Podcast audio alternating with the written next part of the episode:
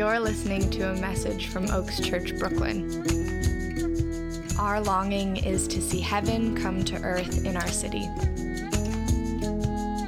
For more information on our church and community, please visit oaksbk.church.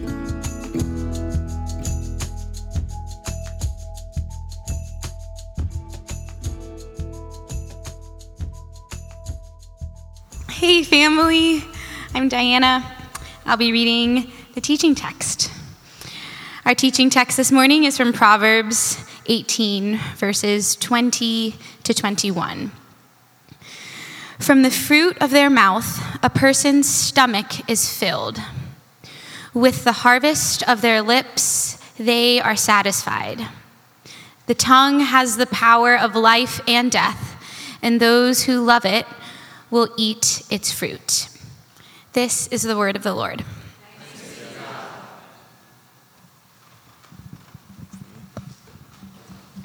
Good morning, family. Wow, that was a good and loud one. That was nice. Even the sun came out now, no more rain. There might still some rain later. Sorry, I had to say it. Um, so there's this song. Oh, tambourine on the floor here. There's this song by this group called the Real Group. They are, probably a 20 year old song already, but they're this a cappella group. Uh, I'll put the lyrics up on the screen. Actually, we also have it to play it for you guys in the back. Can you just press play on that real quick? Words, a letter and a letter on a string will hold forever humanity spellbound words, possession of the beggar and the king. Everybody, every day, you and I, we all can say words, regarded as a complicated tool, created by man, implicated by mankind. Words, obsession of the genius and the fool. Everybody, every day, everywhere, and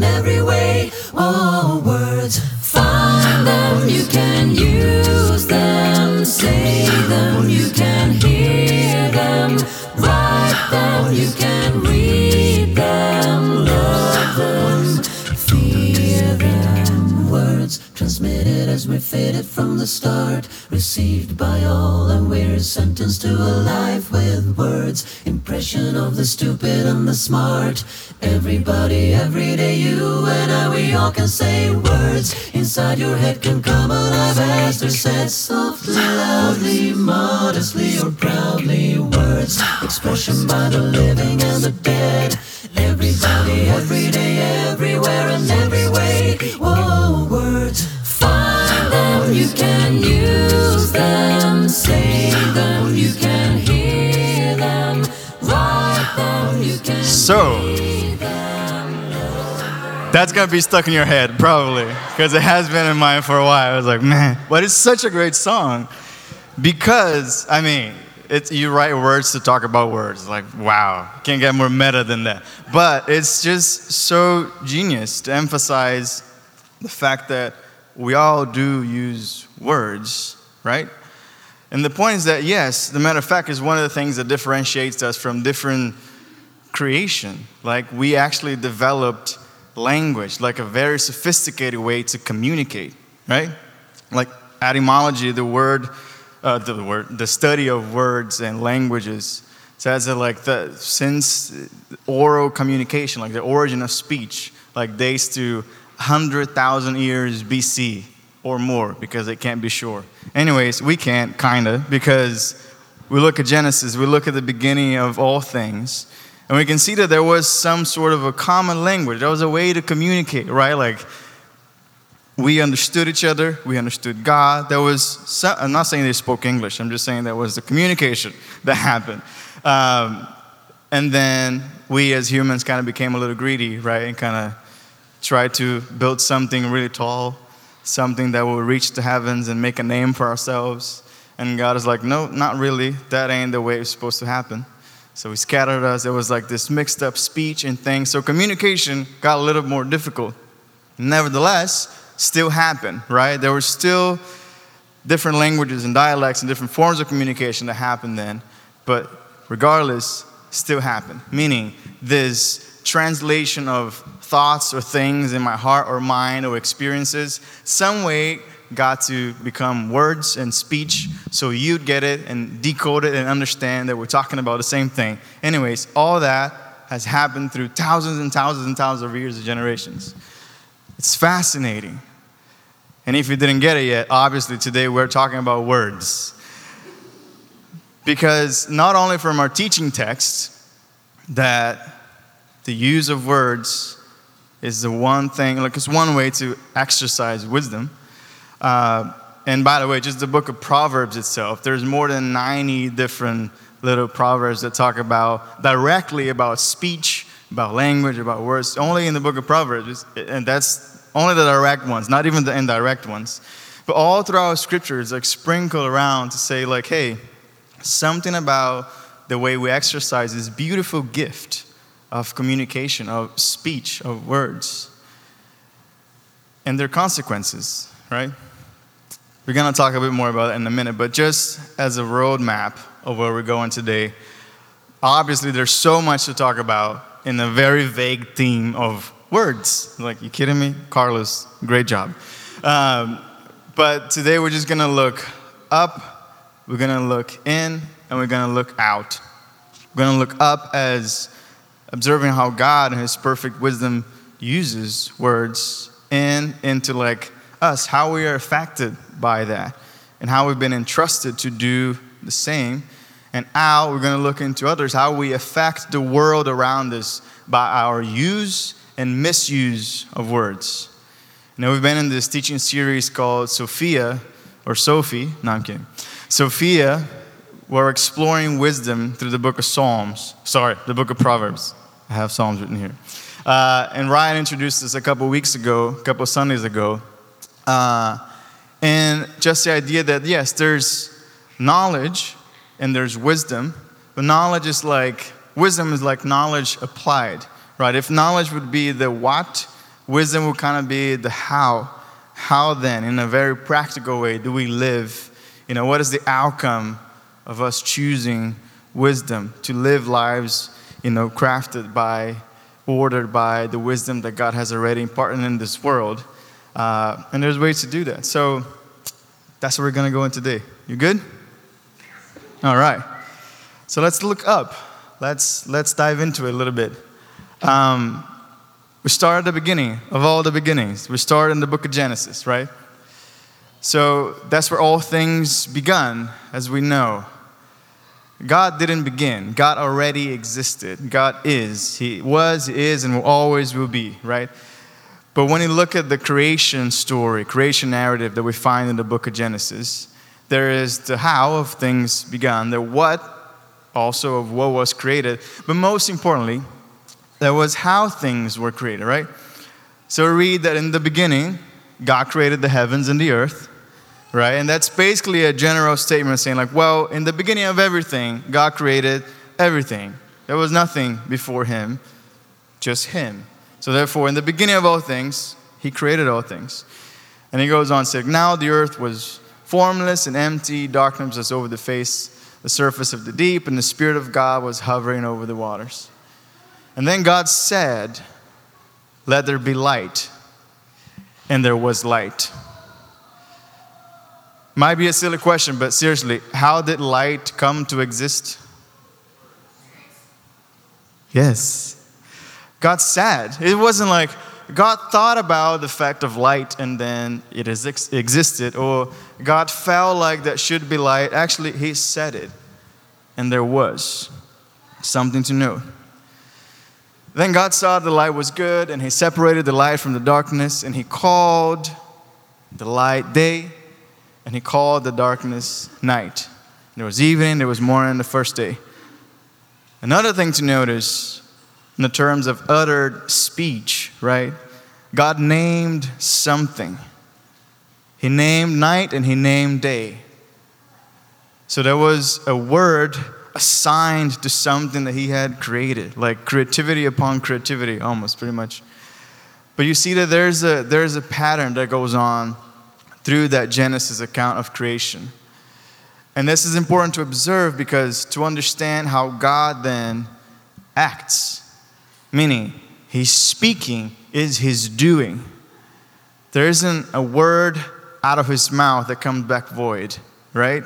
He's a God who not only created everything, but a God who holds everything in place. Like, He's the only one that can say, This will happen and it shall come to pass. Because either the obvious ones, in the ways that He has already created and ordered the world to be, meaning, if yesterday was too hot, today might rain. And it rained, you know, kind of thing, because we needed rain. Thank you. But also in the ways that only God can do, the ways that He's been continuing to write history and redemption, and rightfully so, pointing back to Him again and again. Those are God's ways of writing, creating, being, right? Jesus is called the Word made flesh. It's like perfectly fitting, right? In the Gospel of John, in the very beginning, there's this beautiful parallel with the Genesis story of creation that we're just seeing now. Uh, if you go to John, it's in the beginning was what? The Word. And this in Greek is the word logos, which basically, it's very hard. I need like the philosophers in here to explain what logos is. But it's basically like the essence of the essence, like the most basic, pure form of understanding the essence of something, like the building block of, of the reason, of principle, if you will. So, like, there was this thing, this thing that exists, the essence of the thing. In the beginnings, there was this thing, and this thing, the Word, was with God. And this thing was God. This essence was God. He was with God in the beginning. Through him, all things were made. Without him, nothing was made that has been made. Reminds you a lot of Genesis, right? This is if God spoke things into creation, the Word of God created all things. That's a lot of beautiful correlation there. And then, He was in the world, although the world did not recognize Him. Although the, he was, the Word was made through Him, but the Word did not recognize Him. And the Word became flesh and made His dwelling among us, right? So think about this in light of Genesis, that we just saw these two correlations. Like the Word of God is His action, right? And God's actions then just put on flesh and bones and moved into the neighborhood. Jesus went about speaking and doing exactly what he saw and heard the Father do and say because there was this perfect unity of word and deed.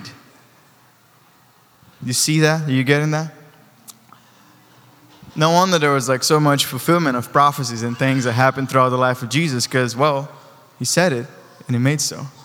Um, so we start to see how God then acts and uses words. Like you get that He's speaking, is He's doing. We get the point, right? Speaks, action, creates, life. That's up. Let's look in then. So, how then have we been entrusted to do the same?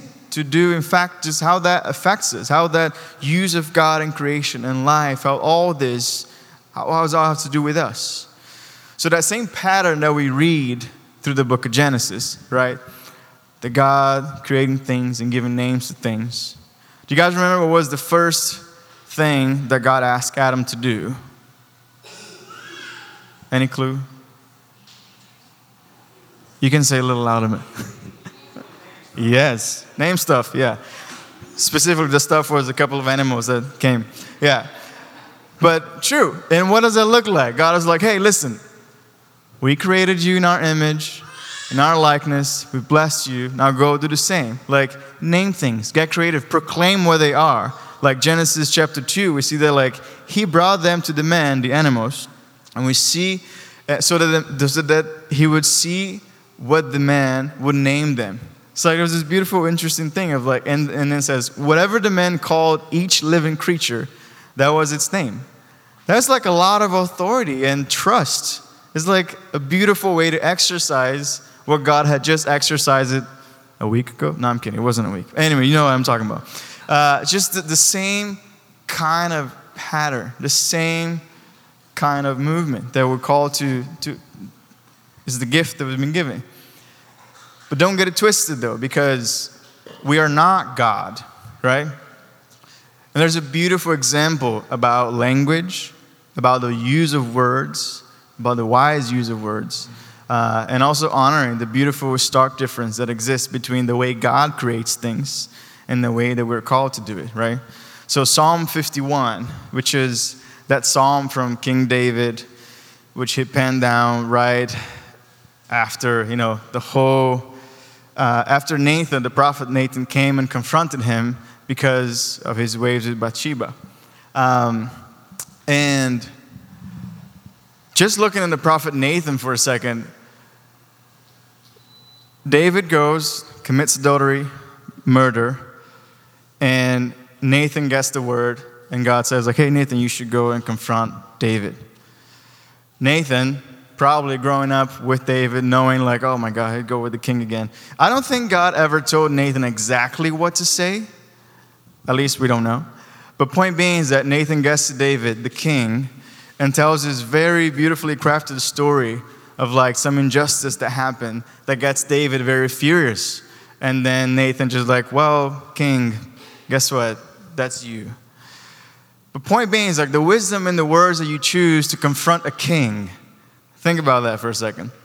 But the beauty of that is that out of that, out of Nathan's obedience, craftiness with words and wisdom, seeking God, like, how am I going to confront the king? That means that then through that, David gets turned back to God, meaning Nathan helped point David back to God. And therefore, David then pins down the Psalm 51, which is David crying out to God after being confronted by Nathan and all that. But the beauty of Psalm 51 is one of my first little things in the Bible, which there's so many, but this is like the one that I'm always cherishing. When David pins down Psalm 51, in verse 10, it says, Create in me a pure heart, O God, and renew a steadfast spirit in me. That word create in Hebrew is the word bara. And there's different words for create in Hebrew to the act of creation. But that one specifically, it's only, ever only used to talk about God, the way He creates things. Meaning there's a very obvious difference in the language of how we humans create things. There's other words to describe that, but there's one word to describe something that only God can do, only He can create the way He does it. So much so that it's the same word, if you were to look in the Hebrew in the account of Genesis, it says, In the beginning, God bara. In the beginning, God created in a way that only He can do. And the beauty of this is that David knowing that, knowing a way to talk to God, knowing a way to like pursue and you know what? God, I can't do this for myself. The only thing I can do is come before you and be undone. Just be in your presence and you create me in me a pure heart. You are the one who renew a steadfast spirit in me. Only you can do that.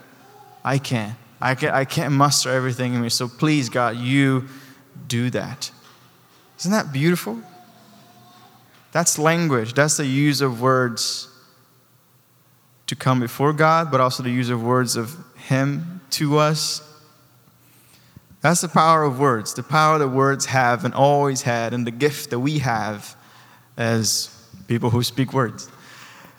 But before we're able to do any of it, I want to try something real quick because there's no way we can get to the out portion of this today which is the way we actually use or sometimes misuse words in the world around us, and the power that they have to create or to destroy things if we don't first listen to the very words of God for us. So, would you take a second? Would you close your eyes? Because I don't want you to be looking at me or looking to anything that is distracting. If it's words that are going to be spoken yes, by me, but by the power of the Holy Spirit, that they'll be spoken to your hearts, because that is who you are. And that's what God says, has said, and will continue to say and sing over you.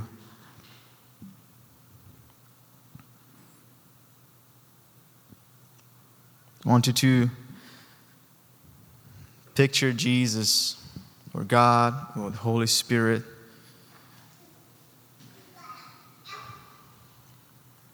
Just saying these words to you. And he looks at you and says that you are loved and you are lovable. That you are fearfully and you are wonderfully made. He calls you new creation. He says that you are salt and you are the light of this world. He calls you redeemed. You are forgiven. You are set free.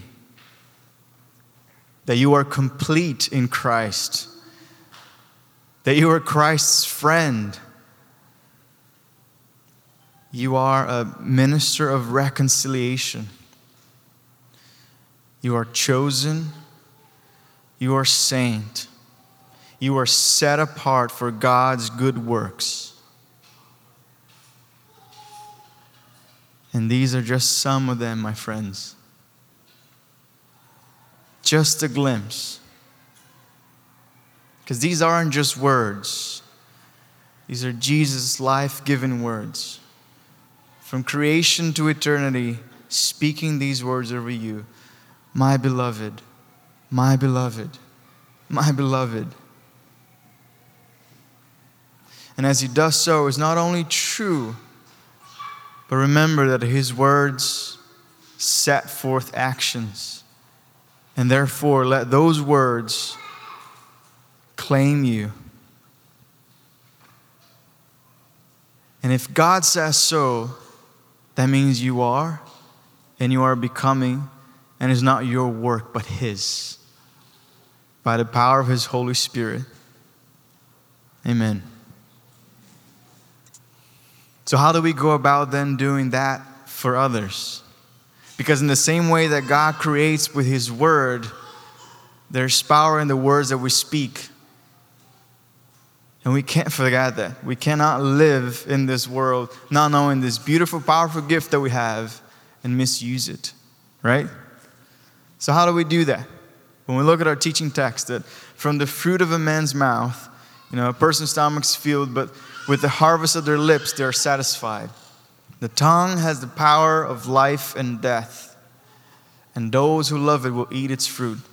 This is like that proverbial double edged sword thing, right? With the same tongue, we bless and we curse. Out of our mouths come the ability to build and to tear down, to, motiv- to motivate and to discourage, or to lift people up or to drag them down, and all because of the words that we choose to speak. Life and death are in the power of the tongue. And if we were to go back to Genesis and that narrative and the same thing, we keep reading words, very calculated words, very crafted words, this truth bending words, aka lies, were the serpent's weapon, right? To tempt Adam and Eve, which again resulted into action, resulted into disobedience and the breaking of relationship. The power of words lies, manipulation, deceit, gossip, curses, vulgar language, all those things. So I thought it would be helpful that we kind of look into some very practical guidance and like how then can we exercise wisdom with the words that we choose? How do we pay attention and be careful with the words that we say? It's apparently a fact that I don't know how old this is, but it says that we apparently speak about 18,000 words a day. That's a lot of words, and not including text, because I think if we were to include text, there'd be so many more.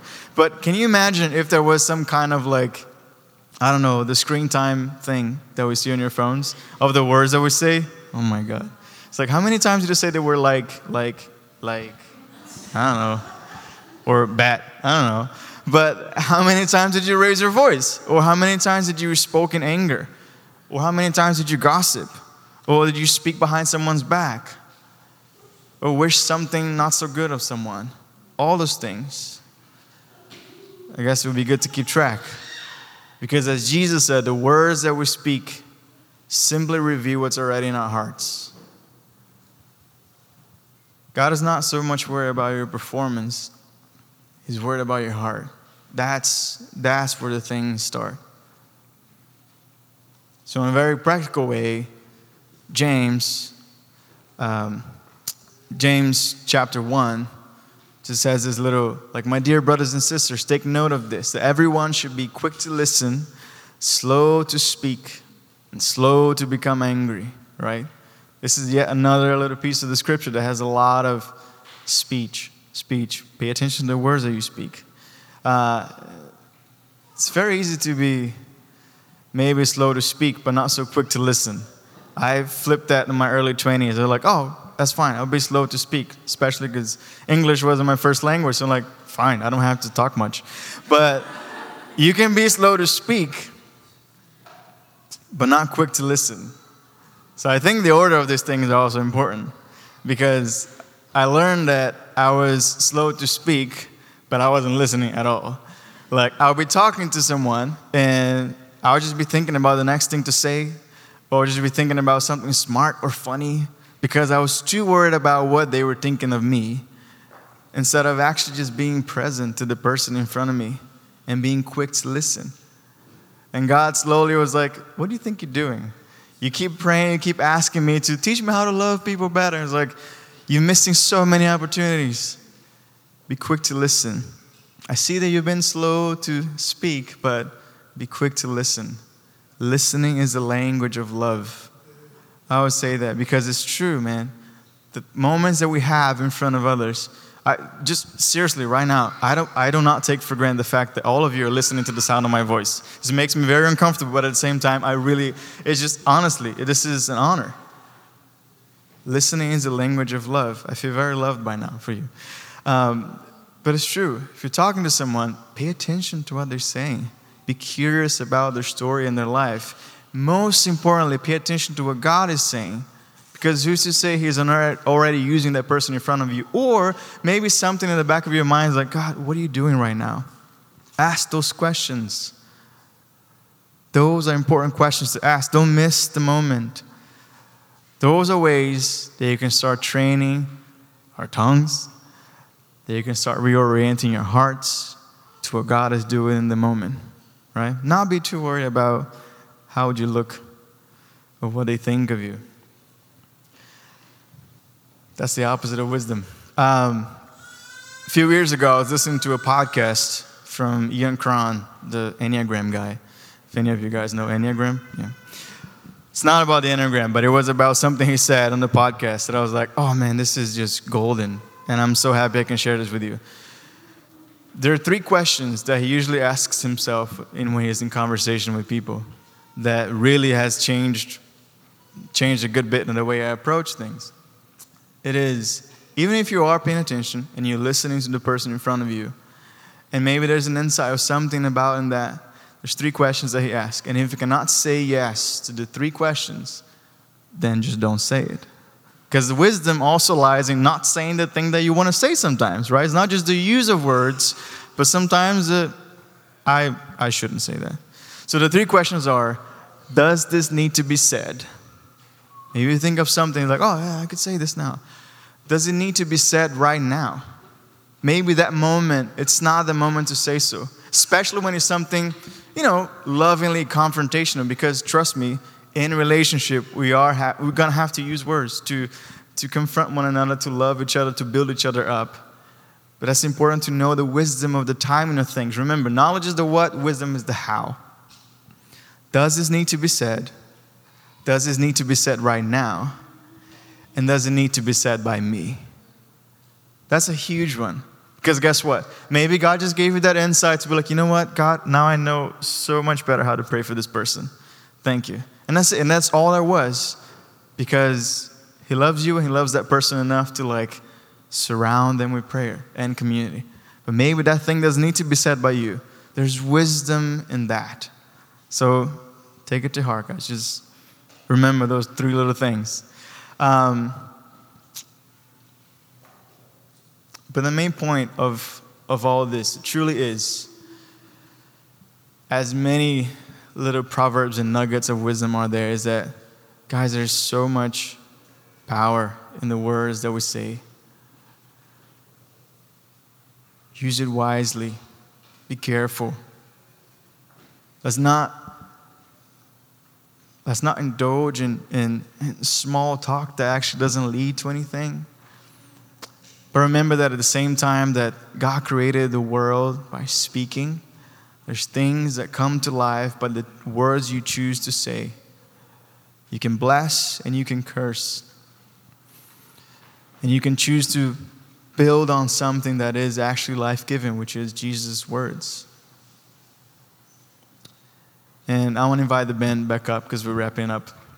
Um, and we're going to lead to the table in communion. But before we do so, uh, Brian, there was that last slide over there. Yes, thank you. These are the words that I just spoke over you. And in a moment, we're going to come to the table and have communion. And prayer team is going to be up here too to pray for you guys if you need anything. But here's my desire for this moment. As a people who followers of Jesus, who long for the ways of wisdom and to practice the ways of Jesus in our everyday lives, especially with the words that we use. I thought that would be a good idea. Bear with me. If you read those, I want you to take a second, ask the Holy Spirit, God, what are those the person next to me needs to be reminded of? Think about that for a second. I don't know if it's a person to your right or to your left, doesn't matter. God knows. He already puts it in your heart. Think about it. God, what of those truths? Because all of them are true. So there's no, there's no error here. You got, you're going to be fine. Which one of those the person next to me needs to be reminded of? And my challenge or my invitation to you is that before we leave today, please do not leave this space without blessing the person next to you by saying these words over them, whichever is the one that is highlighted for you. Say, like, listen, this is who you are, and I just want to bless you in the name of the Father, Son, and the Holy Spirit. Is that good? Can we stand then?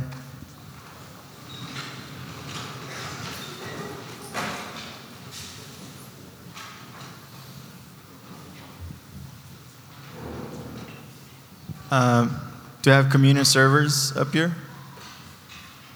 Cool. Thank you, Rosie. Um,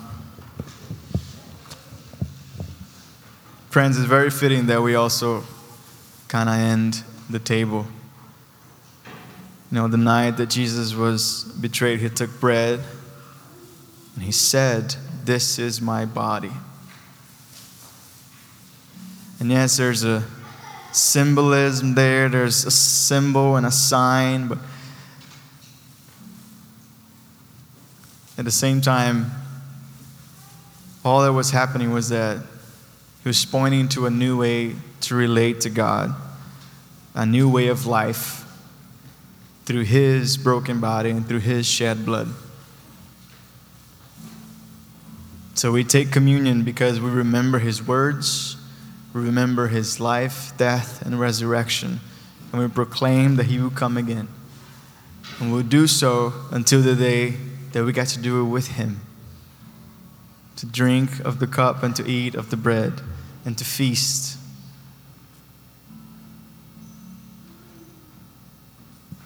Let me pray and then we can come to the table.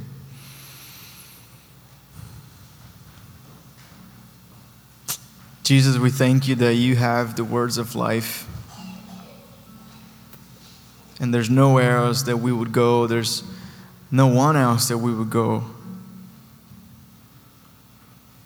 And we thank you, God, that we get to exercise this beautiful, beautiful gift of blessing the world around us, that we are salt and light, that we are ambassadors of your kingdom to say and proclaim the things that are and the things that should be, to point people to you. We thank you, Jesus, that you always speak. And I pray that we'll be quick to listen, to listen to your voice. And they will be all the more quick to bless. And I pray, God, that you would God, help us tame our tongue. Help us know what words to use and not to use, and whatever it is that is not right in our hearts and is coming out as words that don't edify, words that don't build up. God, would you please tear it down?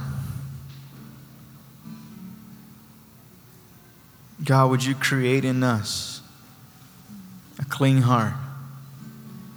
And would you renew in us the joy of your salvation? We thank you, Jesus, in your holy name. Amen. Friends, table is open.